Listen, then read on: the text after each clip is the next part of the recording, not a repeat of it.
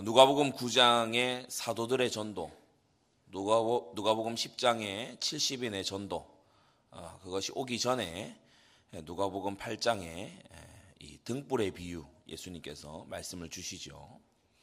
아, 이 본문 가지고 오늘 어, 되는 전도, 되는 전도라는 제목으로 말씀을 받습니다.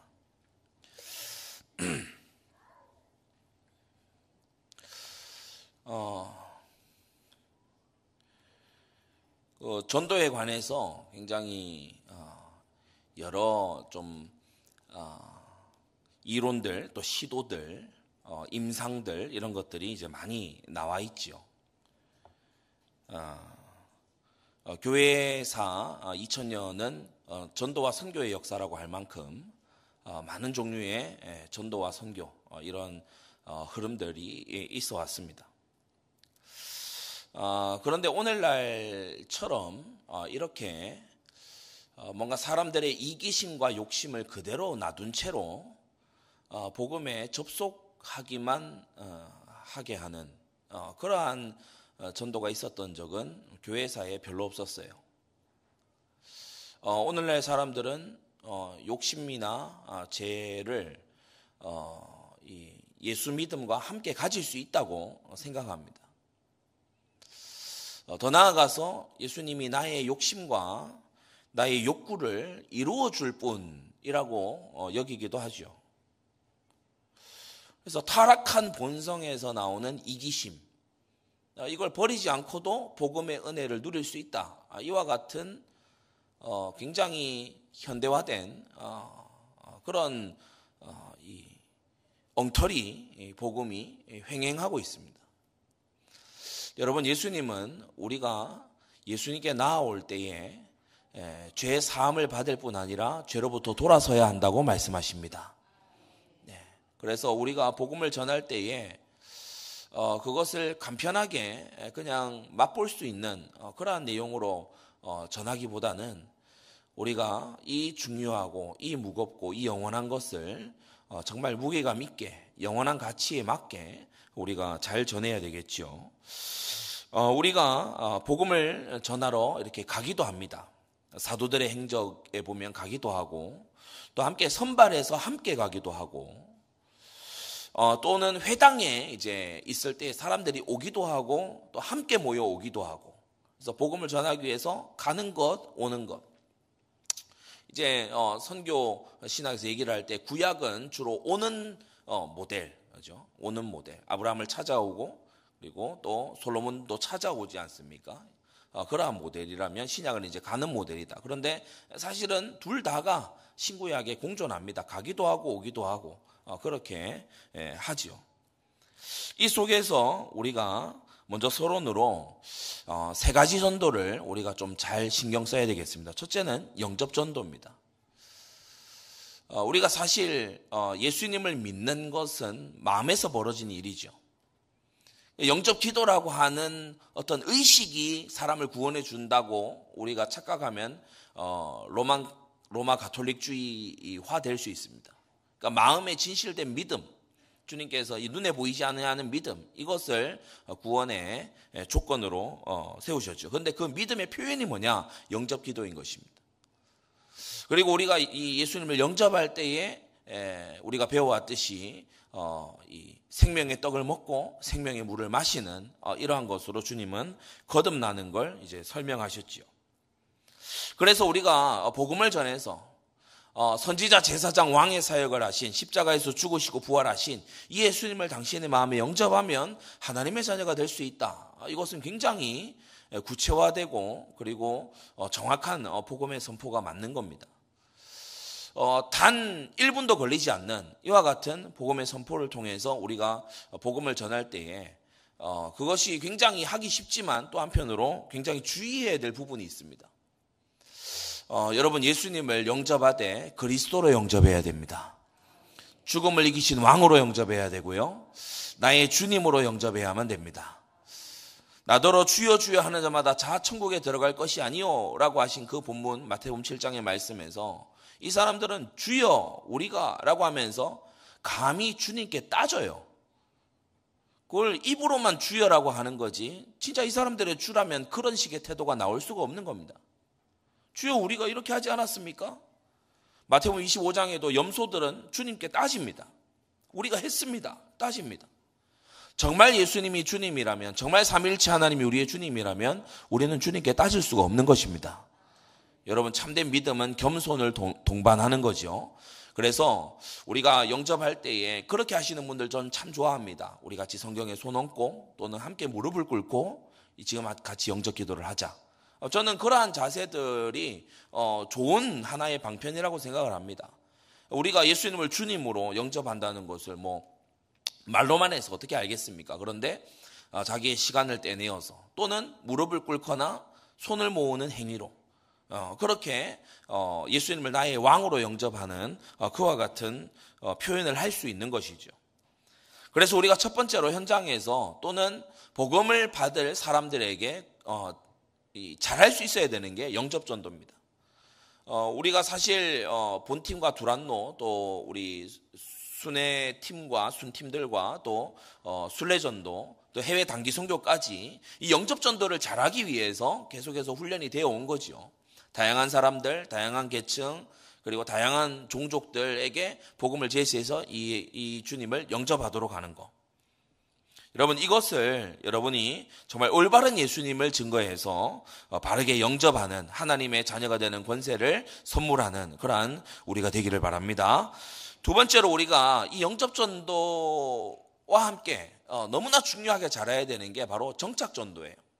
정착 전도.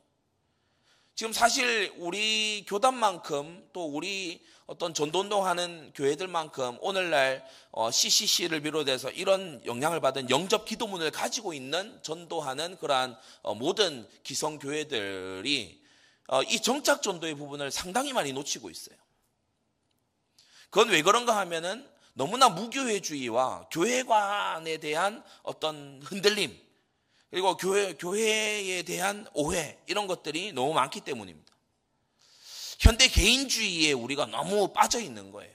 네, 그러다 보니까 교회라 교회의 중요성, 교회의 중요성에 대해서 우리가 너무나 어, 이, 간과하고 있는 거죠. 구역장 수련회 때도 말씀드렸습니다만은 머리 대신 예수님을 전했다면 몸 대신 교회를 반드시 전해야 됩니다. 예, 그래서 우리가 어, 좀 개혁해야 되는 부분이 뭐냐 하면 어, 교회 나오라고 부담 주지 않는다라는 우리의 생각들. 어, 그걸요, 개혁해내야 돼요. 19가지 메시지를 통해서 예수님을 믿은 당신은 이제 세례를 받아야 하고, 예수님을 믿은 당신은 이제 자라가야 하고, 예수님을 믿은 당신은 바로 예수님을 당신에게 전해준 나의 지체로 하나님께서 부르신 것이다. 여러분, 이 메시지, 정착전도 어, 메시지 갖고 계시기를 바랍니다.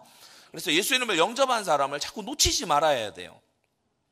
예수님을 영접한, 갓 영접한 사람을 놓치는 건 마치 뭐와 같으냐? 갓 태어난 아기를 대로변에다가 놔두고 오는 것과 같습니다.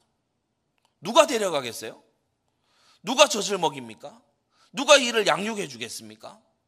물론 그 자신은 정말 거듭났다면 신령한 젖을 사모해서 스스로 성경책을 사서라도 읽어보겠지요. 그러나 험난한 세월이 앞에 있는 겁니다. 여러분, 우리는 정말 영혼의 전도자, 동시에 양육자가 되어야 되는데 그 시작이 바로 정착 전도다. 그래서 여러분 정착 전도를 잘 하는 우리가 돼야 되겠습니다. 예. 그냥 교회에 와봐라 이 말도 위력이 있는 말입니다. 어, 우리 Christian life 세미나 때 에, 우리 어, 마이클 그레암 목사님이 그런 조언을 하셨죠. 어, 교회에 나오지 않고 있는 사람들의 51%가 교회에 한번 갈래? 라는 말을 기다리고 있다고. 나 교회 좀 가봐야 되지 않을까 라고 교회를 오래 방학했던 사람들이 누군가 나를 한 번쯤 불러주기를 기다리고 있다고. 근데 우리는 저 사람이 오겠어 라는 우리의 불신앙 때문에 섣불리 얘기를 안 꺼내는 거죠. 야 이번 주말에, 야 이번 일요일에 나와 함께 교회 가자. 여러분 그렇게 우리는 와서 말씀 듣게 하고 복음을 듣게 하고 예수님을 듣게 하는 그 속에 믿음이 자라날 줄로 믿습니다. 예, 정착 전도를 잘해야 돼요. 여러분 교회 없이 제자가 없는 겁니다. 주님은 교회를 통하여서 이 모든 복음과 말씀의 사역들을 하겠다고 하신 거예요. 그래서 영접 전도, 정착 전도를 잘해야 돼요. 어, 영접하고서 정착이 안 되려고 하는 그런 사람들이 있을 수 있습니다. 아직 때가 아닐 수도 있고 완고함 때문에 그럴 수도 있고 또는 영접 자체도 안 하려고 하는 그런 경우가 있는데 세 번째 예방 전도를 잘 해야 됩니다. 예방 전도를 잘 해야 돼요. 우리가 이 교회사를 보게 되면은 어그 프랑크족과 반달족의 침입으로 서로마 제국이 이제 망하지 않습니까? 크리스텐덤 기독교 왕국이었던 이, 이 소로마 제국이 이제 무너집니다. 근데 그 속에서 어, 아프리카 북부에 있었던 어, 이 어거스틴과 그 어, 교회들은 이제 살아남아요. 어, 살아남는데 그 살아남는 어, 주된 이유가 뭐냐 하면 이들이 예방적 사역을 아주 잘했어요. 예방적 사역. 어, 그 예방적 사역의 정점에 있는 게 바로 기독교의 최고의 고전이라고 알려진 어거스틴의 하나님의 도성입니다. Civitas Dei.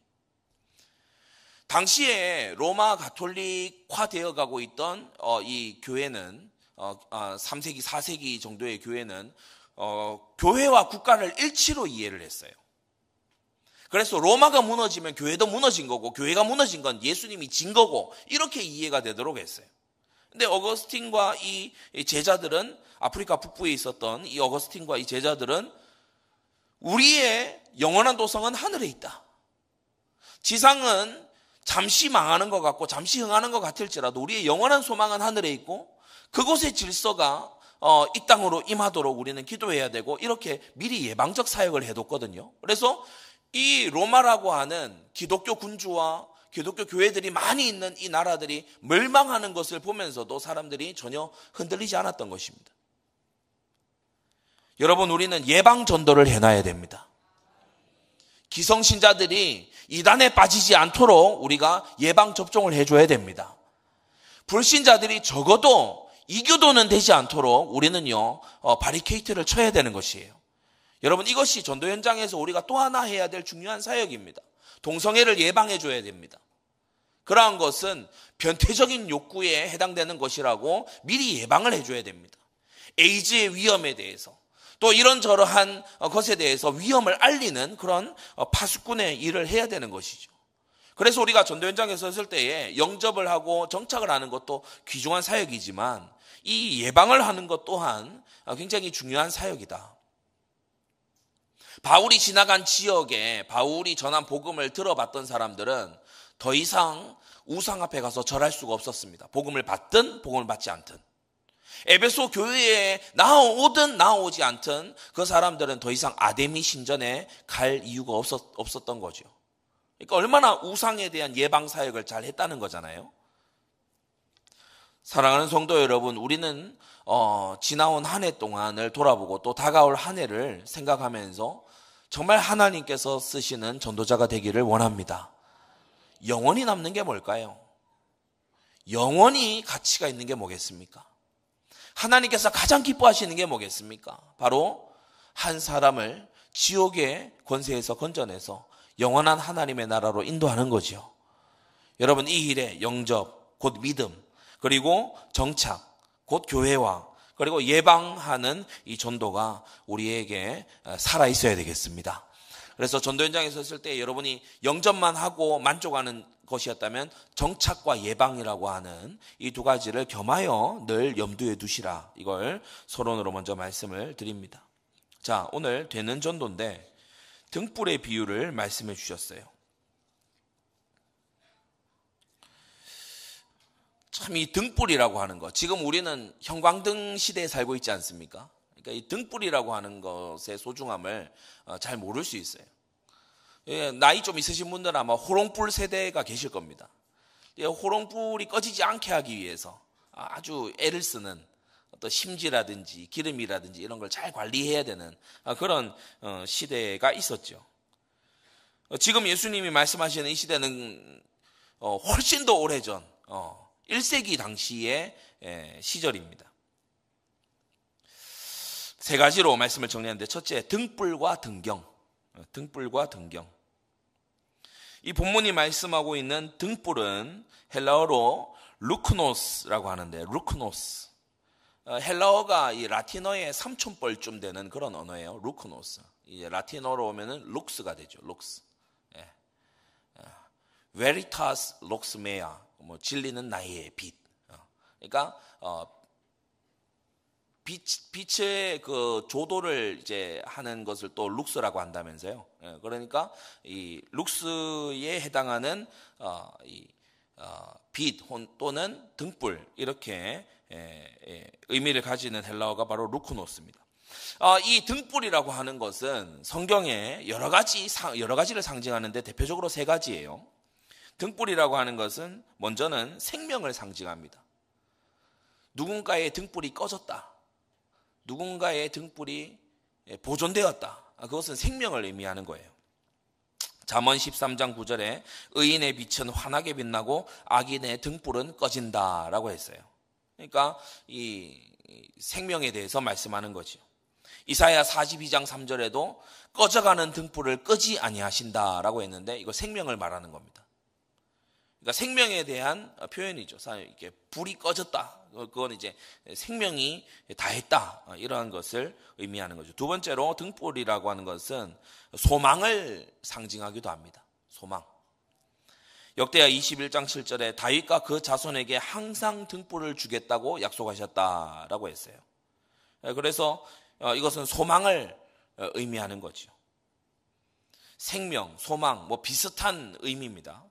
그리고 마태복음 6장에 우리 예수님의 비유에 들어와서 보면 눈은 몸의 등불이니 그러므로 내 눈이 성하면 온몸이 밝을 것이요. 눈을 등불로 어, 예수님은 비유하셨어요.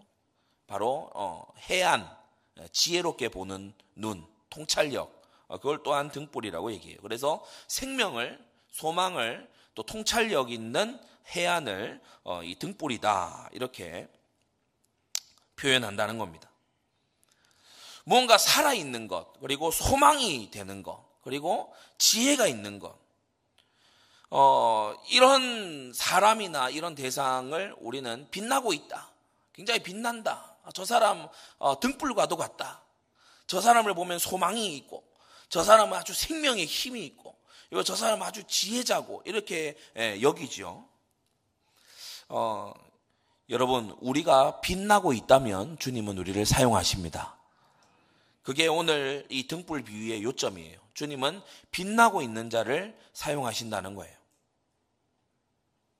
등불을 켜서 16절 그릇으로 덮거나 평상 아래 침대 그 아래에 놔두지 않는다. 어, 왜냐하면 그 아래의 도서는 어, 제 사명을 못하기 때문에 빛나고 있는 생명이 있고 소망이 있고 지혜가 있는 그런 사람은 주님께서 들어 높이신다는 거죠. 아래에 두지 않고 위에 두신다는 거죠.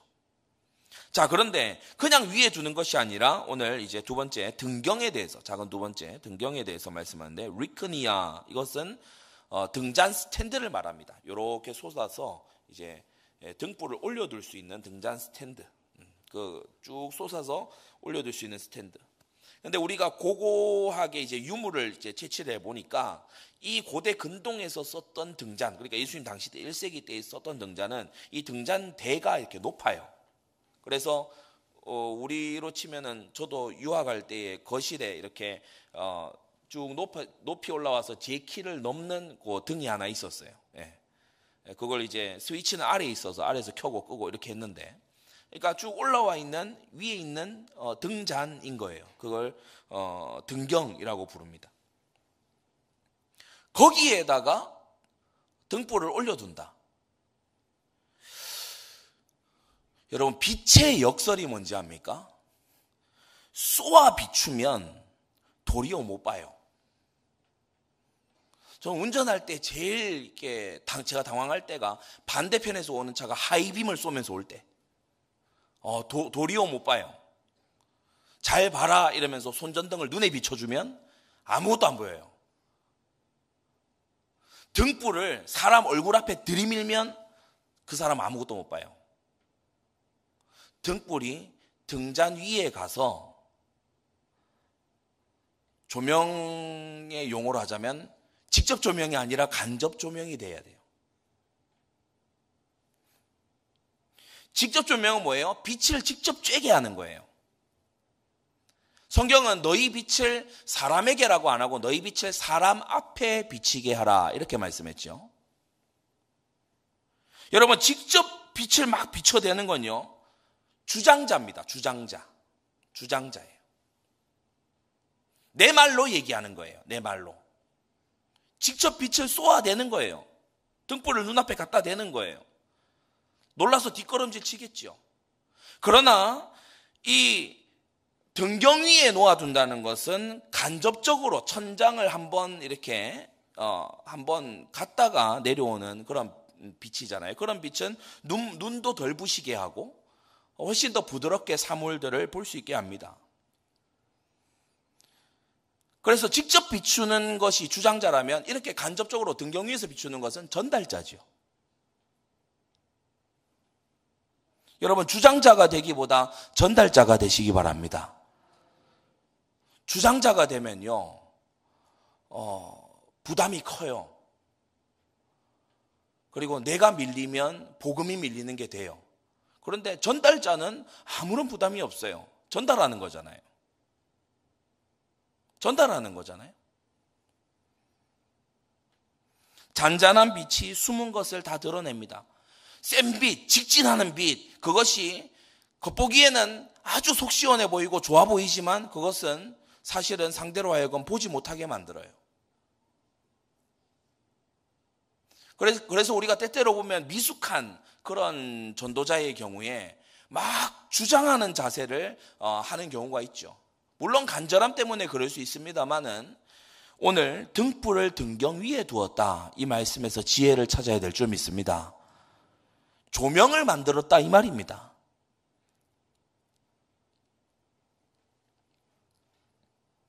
주장자가 되지 말고 내 말을 막 얘기하기보다 주님의 말씀의 전달자가 될 때, 성경 말씀에 이렇게 이렇게 말씀하셨다라고 하는 전달자가 될 때, 그것이 어, 좋은 등불의 역할을 감당할 수 있다는 거예요. 그러면서 우리가 16절을 자세히 보시면 평상 아래 두지 아니하고 등경 위에 두나니 이는 들어가는 자들로 그 빛을 보게 하려 함이라고 했어요. 그 빛을 보고 들어오게 하려고 했다라고 하지 않고 들어가는 자들로 그 빛을 보게 했다라고 했어요. 이 둘 차이, 둘은 엄청난 차이가 있습니다. 빛을 보고 들어오는 게 아니에요. 우리가 요한복음 3장에 보면은 예수님께서 그런 말씀하죠. 사람들이 빛보다 어둠을 더 사랑하기 때문에 빛을 보지만 빛으로 나오지 않는다고. 여러분 그게 현장의 상태 아닙니까? 빛을 봐도 빛으로 안 나옵니다. 어둠을 더 사랑하니까. 그러나 하나님께서 예정하신 자, 들어오는 자는 그 빛을 보게 된다는 거예요. 여러분 이 전도의 비밀이 여기 들어있지 않습니까? 들어가는 자들로 그 빛을 보게 한다. 빛을 보고 들어가는 게 아니고 들어가는 자들이 그 빛을 본다는 거예요. 집에 안 들어오는 자들은 집에서 새어 나오는 빛을 보고도 그냥 자기 갈 길을 가버립니다. 그래서 어, 우리가 제대로 등경 위에 딱 올려진 채로 등불이 되어 비추고만 있다면 어, 빛을 에, 나올 자들, 하나님의 집에 들어올 자들은 그 빛을 다 보게 된다는 거죠. 예정된 자들은 마태복음 5장에 말씀했듯이 어, 마태복음 5장에 똑같은 말씀 나오거든요. 사람이 등불을 켜서 말 아래 두지 아니하고 등경 위에 두나니 이러므로 집안 모든 사람에게 비친다. 그거 보세요. 집 밖에 있는 사람이 아니고 집안 모든 사람에게 비친다고 했어요. 들어와 있는 사람들. 이같이 너희 빛을 사람 앞에 비치게 하여 저희로 너희 착한 행실을 보고 하늘에 계신 너희 아버지께 영광을 돌리게 하라고 하셨는데 여러분 예정된 자, 집안에 들어와 있는 자, 하나님의 택함 받은 자는 착한 행실을 보고 여러분을 칭송하는 게 아니라 여러분을 그렇게 만드신 하나님을 칭송합니다. 예정된 자는 그렇게 해요.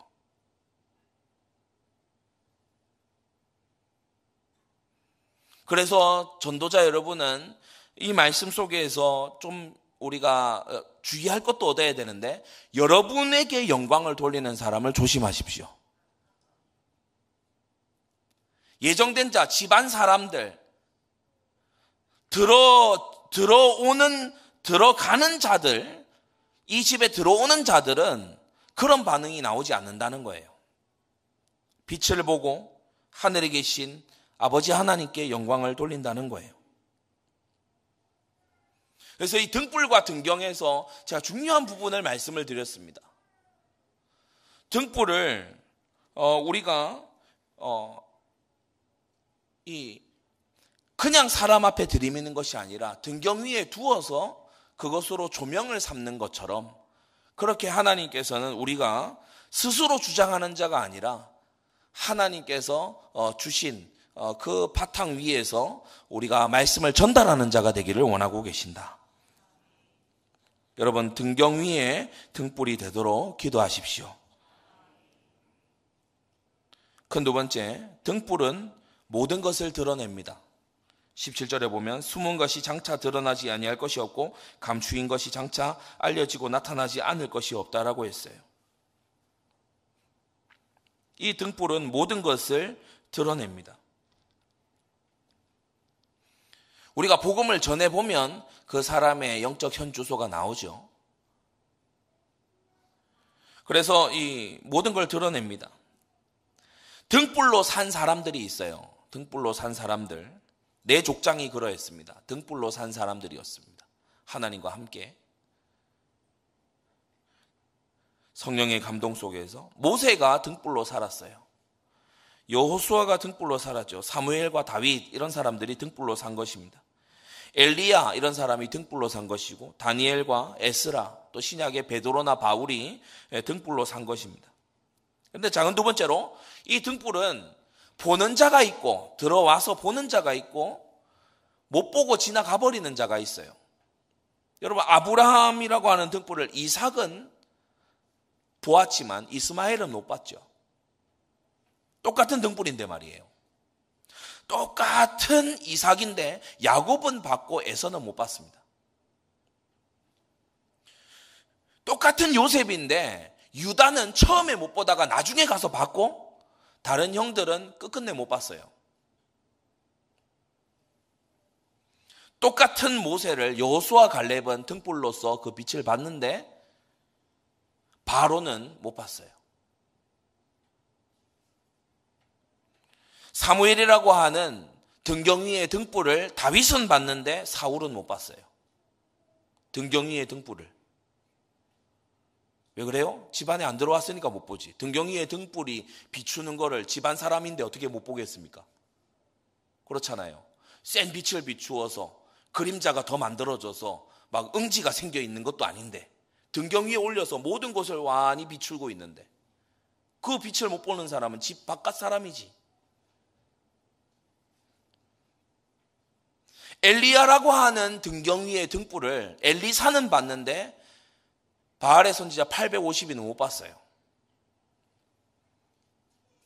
다니엘이라고 하는 이 등경 위의 등불을 세 친구는 봤지만 나머지 유대 포로들은 못 본 것입니다. 그래서 이 등불은 모든 것을 드러내는데 복음을 전할 때에 보는 자가 있고 못 보는 자가 있다. 주님은 미리 말씀하셨습니다. 듣는 자가 있고 듣지 않는 자가 있을 것이다.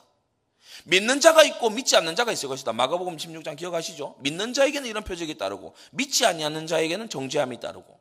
그래서 믿는 자가 있고 믿지 않는 자가 있다. 그래서 우리가 현장에 나가서 너무 당황할 필요가 없어요. 안 받는 자가 분명히 있다고 했어요.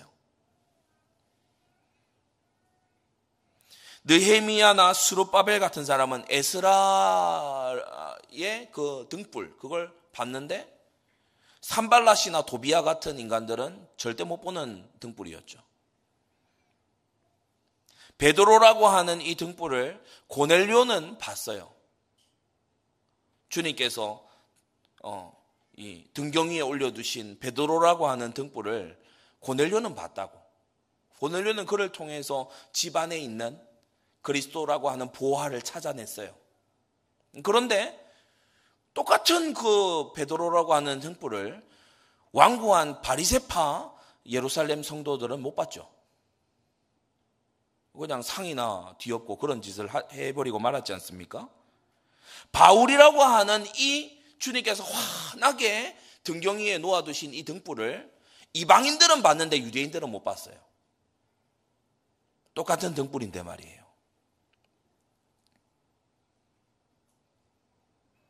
그래서 전도는 하나님께서 되게 하시는 겁니다.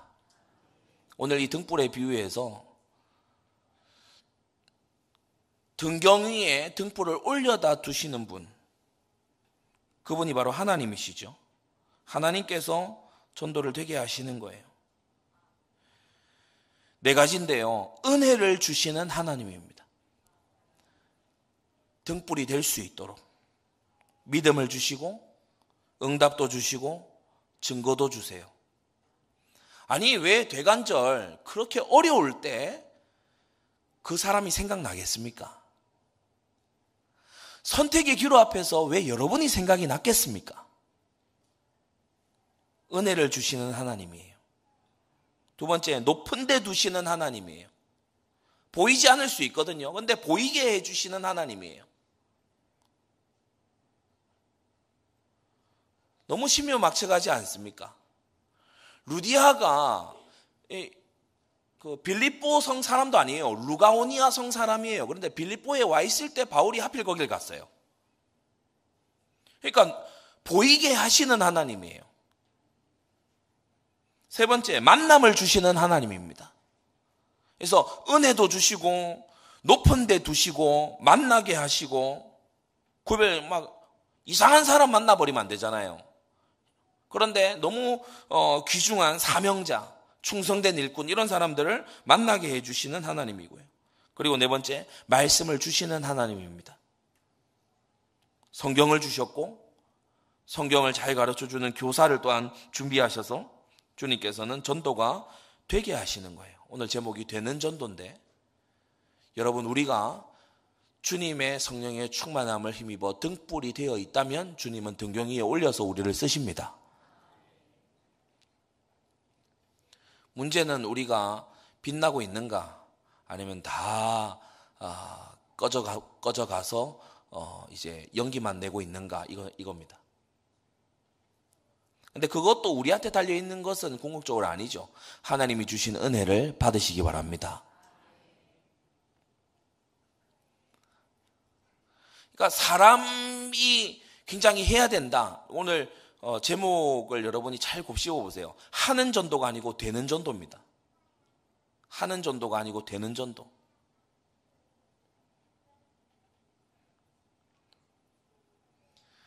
가장 훌륭한 선교사는 현지 언어로 번역된 성경이다. 이, 이 말을 어, 윌리엄 캐머런 타운샌드라는 어, 분이 했죠. 현대 성경 번역 선교의 아버지입니다. 위클리프 성경 번역 선교의 창립자 타운샌드 선교사님이 그렇게 얘기했어요. 이 현지어로 번역된 성경은 어, 안식년도 필요 없고 그러니까 체력 고갈이 없어요. 그리고 배척당하는 일도 피부색 다르다고 배척당하는 일도 없다. 최고의 선교사는 성경이다. 하나님의 말씀이 하나님의 전도를 한다. 그걸 이 타운샌드라는 분이 어, 얘기한 거죠. 그냥 떠오른 얘기로 한 게 아니고 50년 동안 선교하고 난 다음에 한 얘기입니다. 최고의 선교사는 겪어보니 하나님 말씀이더라. 여러분 하나님이 되게 하십니다. 자 그런데 그러면 우리 할 바가 뭐냐? 주님은 등불을 들어서 등경위에 두어 집안 모든 사람에게 비치게 하고 들어오는 자가 그 빛을 보게 될 거고 그래서 집이 환해질 거고 내가 내 집을 하나님께서 내가 나의 집을 그 등불로 밝히겠다. 나의 택한 자들을 그 등불 아래 모으겠다. 그렇게 말씀하시는데 그럼 우리는 할 게 뭐냐? 18절입니다. 그러므로 너희가 어떻게 듣는가 스스로 삼가라라고 했어요. 주님 우리 보고 잘 들으라고 하십니다. 잘 들어라. 큰 세 번째입니다. 어떻게 듣는가 삼가라. 삼가라는 것은 조심해라, 주의를 기울여라 이 말이죠. 왜 듣는 것을 삼가해야 됩니까? 이 많고 많은 뉴스들이 횡행하는 시대에 우리는 뭘 듣는지, 많고 많은 음악들이 횡행하는 시대에 삼가해서 들, 들을 것을 들어야 되는데, 믿음은 들음에서 나기 때문입니다. 어떻게 듣느냐가 아주 중요해요. 그래서 우리 목사님 자주 말씀하시잖아요. 드라마를 볼 일이 있어 드라마를 보더라도 그것을 믿음의 눈을 가지고 봐야 그 올바르게 보는 거라고.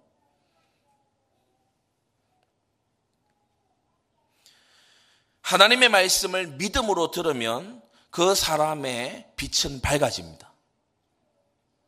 하나님의 말씀에 믿음을 합하면 여러분 속에 있는 빛이 밝아집니다. 여러분이 등불이 됩니다.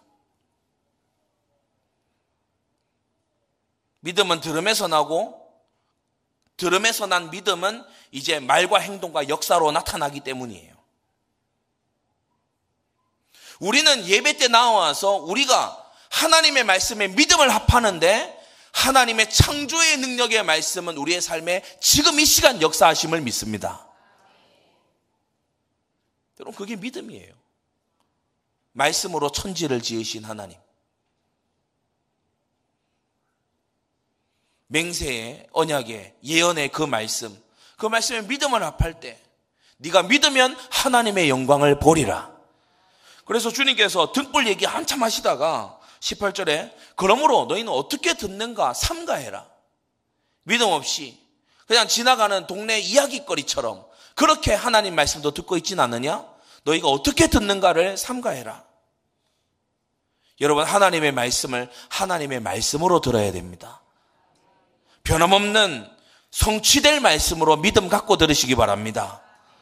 주님, 지금 듣는 이 말씀이 내게 이루어져서 나를 나의 현장에 등불 삼으실 줄 믿습니다.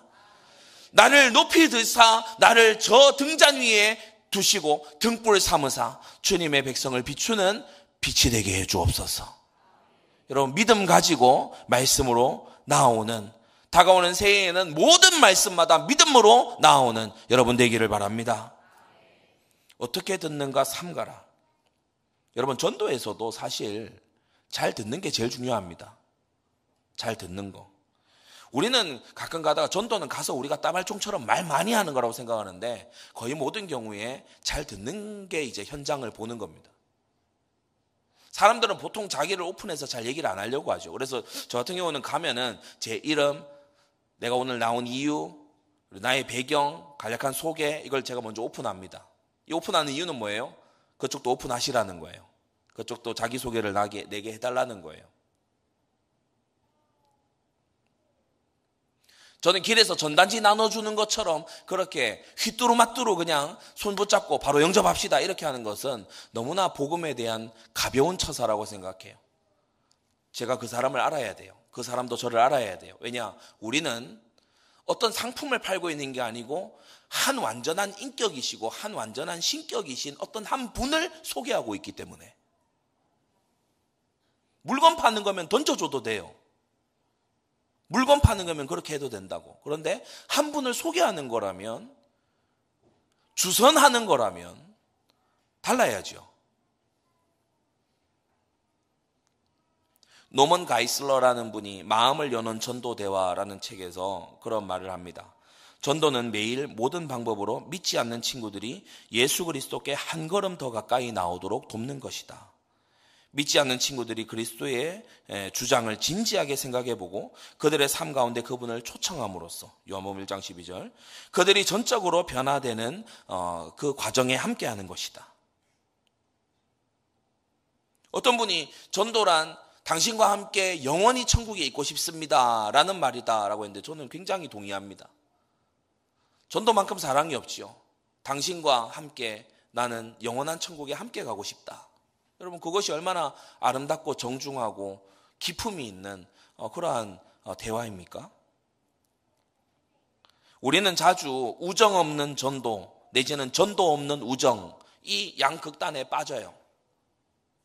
우정 없이 그냥 성과 채우기 식으로 무슨 보험 그 어, 처리하는 것처럼 그렇게 우정 없는 전도를 하고 또는 전도 없이 우정 세, 세속화돼 가지고 그냥 친, 친구만 지내고 있고 그 사람들에게 영원한 생명을 주지 않는 그러한 양극단에 우리가 빠지는 경우가 있어요. 여러분 복음 안에 있는 친밀함과 절실함을 동시에 맛봐야 됩니다. 예수님은 우리에게 친밀하게 다가오시죠. 함께하겠다. 임마누엘로. 그러나 동시에 절실하게 우리에게 말씀하십니다. 죄에 대하여 죽어야 된다고. 돌아서야 된다고 절실하게 말씀하십니다. 주님은 친밀하게 다가오시고 절실하게 호소하십니다. 우리의 전도에서 너무 중요한 게 뭡니까? 주님께 먼저 듣고 나아가서 이웃에게 듣는 거예요. 어떻게 들을까를 삼가 조심해라. 항상 우선은 주님이어야 합니다. 주님께 들은 것을 토대로 이웃에게 들어야 됩니다. 이것이 역전되지 않도록 주의하십시오. 여러분 친구에게 들은 걸 가지고 예수님을 오해하지 마세요. 예수님께 들은 것으로 여러분의 친구들을 이해해야 됩니다. 주님은 마치 잘 듣기만 하면 등불이 된다라는 말씀처럼 이 16절에서 18절에 우리에게 말씀하세요. 너희가 잘 들으면 너희는 등불이 될 거야.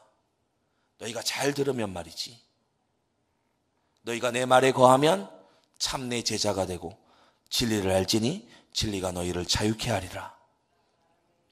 오늘 이 말씀을 준비하면서 제가 아침부터 마음이 좀 이게 많이 힘들더라고요. 왜 그런 거 있지 않습니까? 딱히 꼬집을 수 없는 이유 없는 것 같은 짜증이 몰려오는 하루. 여러분도 그럴 때가 아마 있을 겁니다.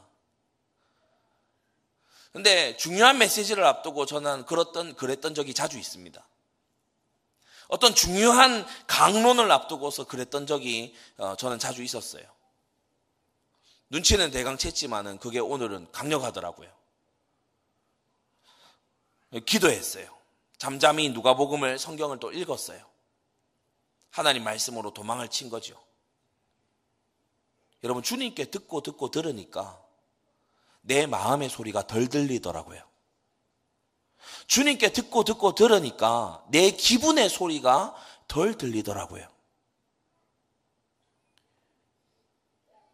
여러분 뭘 듣고 계십니까? 여러분 내면의 마음의 소리요?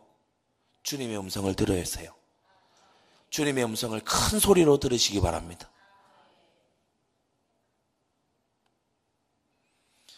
그래서 우리는 누가복음 11장, 이제 8장, 9장, 10장을 지나서 9장에는 사도들의 전도, 10장에는 70인의 전도가 있다고 했죠. 그 이후에 11장에 가서 주님께서 다시 등불 얘기를 꺼내세요.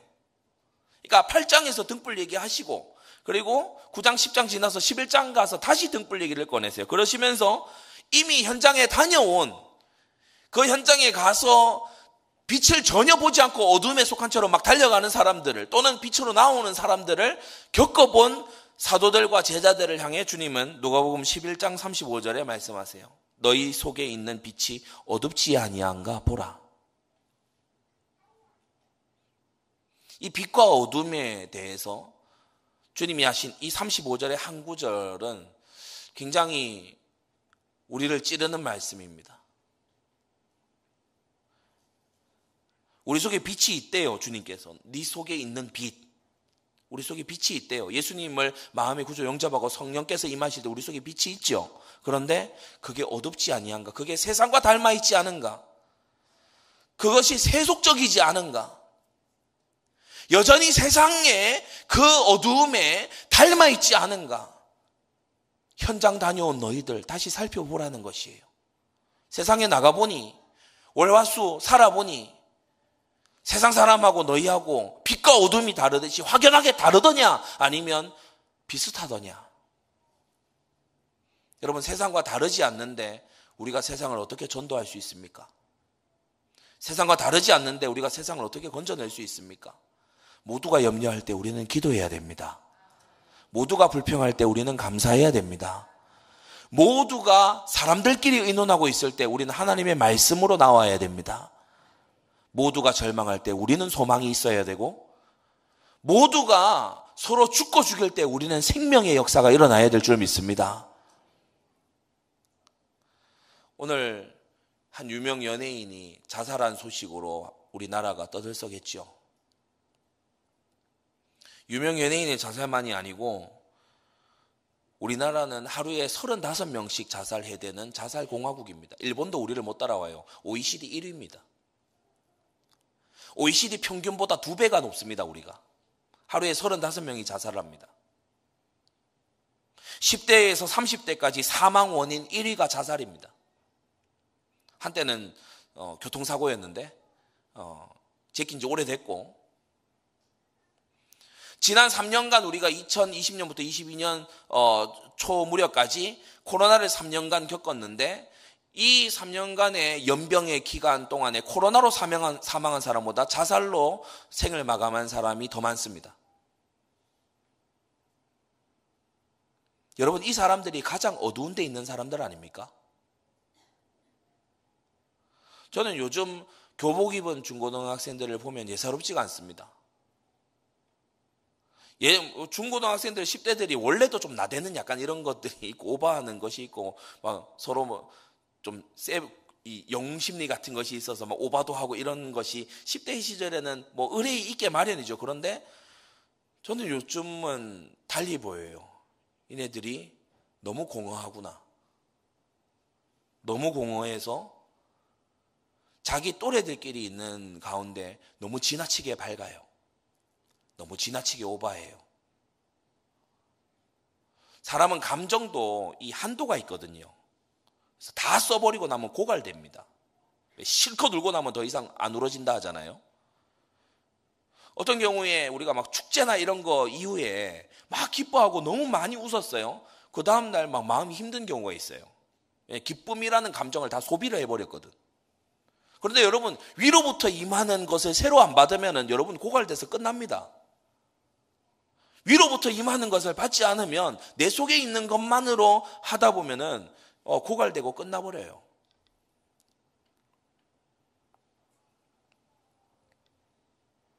가장 어두운 곳에 있는 사람들이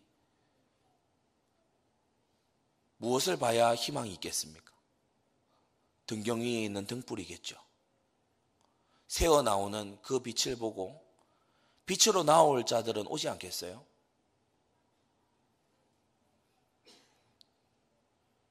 주님은 이 등불의 비유를 통해서 전도란 무엇인가? 이제 파송될 사도들과 70인들의 그 여정 앞에 이 8장에서 과연 전도란 무엇인가? 전도란 너희가 횃불을 들고 길거리를 뛰쳐다니는 것이 아니라 너희가 내가 정해준 자리, 내가 놓아놓는 그 자리에서 너의 빛을 발하고 있는 거야.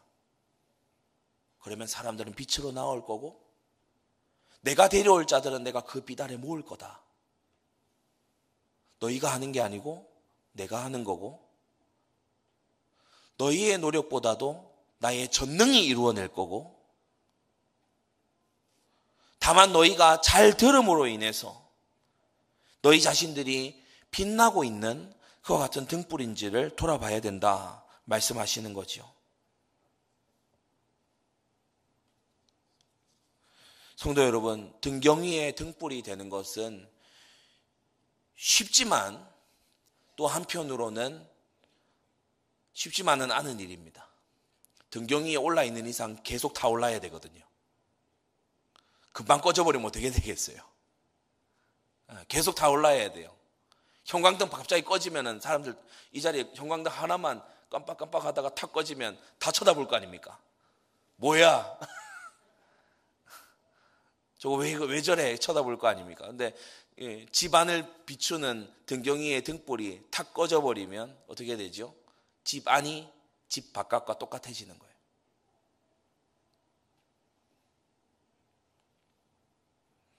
여러분, 우리는 계속해서 성령의 충만함, 기름 부으심이 필요합니다. 계속해서 주님께 의지해야만 돼요. 주님은 이 등불의 비유에서 너희가 막, 어, 돌아다녀라. 이렇게 말씀하실 수도 있는데, 온 거리를 밝히는 횃불을 들고 나서라. 이렇게 비유하실 수도 있는데, 왜 이런 비유를 하셨을까? 정말 생각하게 됩니다. 주님의 전능하신 손길로 그 등불 아래 사람들을 모으실 그것을 기대하면서 여러분 등경위의 등불이 되게 해달라고 기도하는 이 밤이 되기를 바랍니다. 결론을 맺겠습니다. 등경위 에서 빛날 수 있는 좋은 때입니다. 연말연시지요. 연말연시입니다.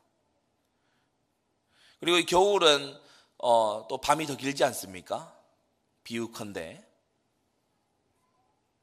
고륙지친과 이웃들에게 연락하기 좋은 때입니다. 연말연시를 어, 이유로 연락하기 좋은 때입니다. 다른 때에 갑자기 연락하면 어, 무슨 대소사가 있나 생각할 수 있지만 어, 연말 연시에는 기도 속에 연락하기가 어, 좋은 때입니다. 이 기회를 놓치지 마세요. 오랫도록 연락하지 못했던 분들에게 시간을 내어서 연락하세요. 이제 연말 며, 며칠 안 남았습니다. 그죠? 그러니까 오랫동안 연락을 못했던 어쩌면 지금 이 자리에 나이 드신 분들은 내가 살아서 다시 볼 수 있을까 싶은 그 분에게 지금 오늘 오늘 이 밤에 예배가 마친 이후에 바로 연락하세요. 그리고 그 사람 앞에 빛을 비추어 주세요. 그 사람에게가 아니고 그 사람 앞에 빛을 비추어 주세요. 저는 연말 연시 지나가면서 우리 성도님들이 이웃에게 친구에게 성경을 선물하는 어, 그러한 어, 연말을 보냈으면 좋겠습니다. 여러분 뭔가 선물할 때 막 카톡 카톡 무슨 뭐 스타벅스 기프티콘 이런 거 그만 좀 보내고 성경 좀 선물하세요. 아 그리스도인들이잖아요. 뭐 스타벅스 우수 고객이에요. 왜 그래요? 그리스도인 아닙니까? 그리스도인. 우리 예배 설교 시간이지만 다 같이 한번 따라합시다. 성경을 선물하자. 예, 성경을 전해주자.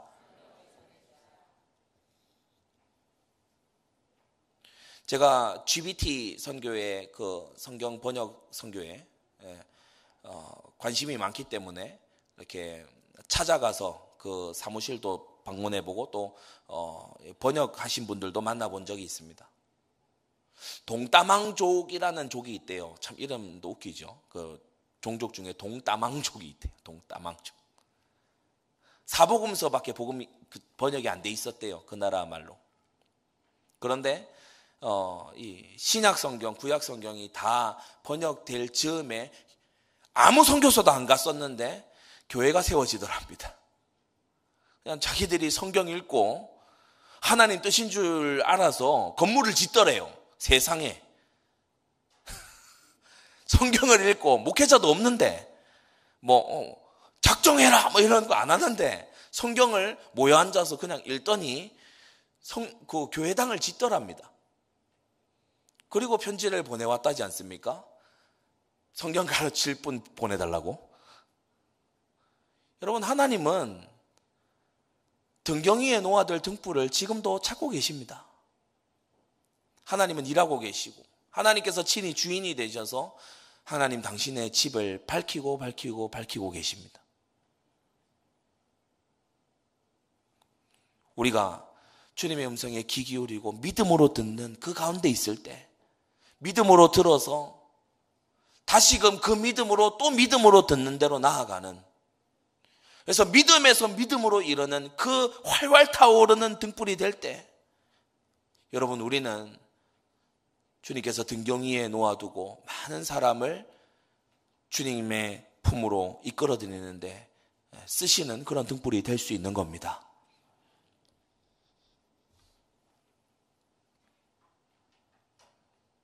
제 결론의 이 부분이 어, 결론에 이렇게 적어놔 좋은 때다. 좋은 때입니다. 뭐잖아 언젠가는 우리의 등불이 꺼지는 날이 오겠죠. 아까 등불의 첫 번째 상징이 뭐라고요? 생명. 등불이 꺼지는 날이 옵니다. 꺼져가는 등불 속에 계시는 분도 있겠죠. 그러나 여러분, 등불에 존재하는 목적은 등경 위에서 비추어 주는 거 아니에요? 그것이 아주 밝으면 좋겠지만 적은 빛이라도 짙은 어둠은 걷어낼 수 있을 겁니다. 그래서 이 연말 연시를 지나면서 여러분 정말 하나님의 손에 들린 등경 위의 등불로 쓰임 받는 여러분 되시기를 주 예수님의 이름으로 축원합니다. 기도하겠습니다. 거룩하신 아버지 하나님, 사도들과 70인들을 현장으로 내어 보내시기 전에 주님께서는 등경 위의 등불을 비유로 가르치시며 너희가 이와 같이 믿음으로 듣는 주님의 등불이 된다면 주님은 등경 위에 두고 많은 것을 비추는 그 일을 하실 것이라고 결국 등불을 등경 위에 올려두시는 그분은 바로 주님이시라고 가르치신 것을 우리가 이 시간 다시 가르침 받습니다. 주여 우리 사랑하는 성도들이 스스로의 열심으로 해내려는 그러한 단계에 있는 것이 아니라 주님의 손에 들려진 등불이 되고 주님께서 등경 위에 올려두시는 등불이 되어서 하나님께서 그 집으로 나오게 하시는 자들, 주님께서 만세전에 예정하신 그 자들이 우리 성도님들의 그 등불을 보고 구주를 찬양하고 그리스도 안에 감추어 있는 보배와 그 모든 보화들을 찾아 하나님께 찬송하는 귀중한 전도자의 생애를 살아가도록 은혜 베풀어 주시옵소서. 예수 그리스도의 이름으로 기도드리옵나이다. 아멘.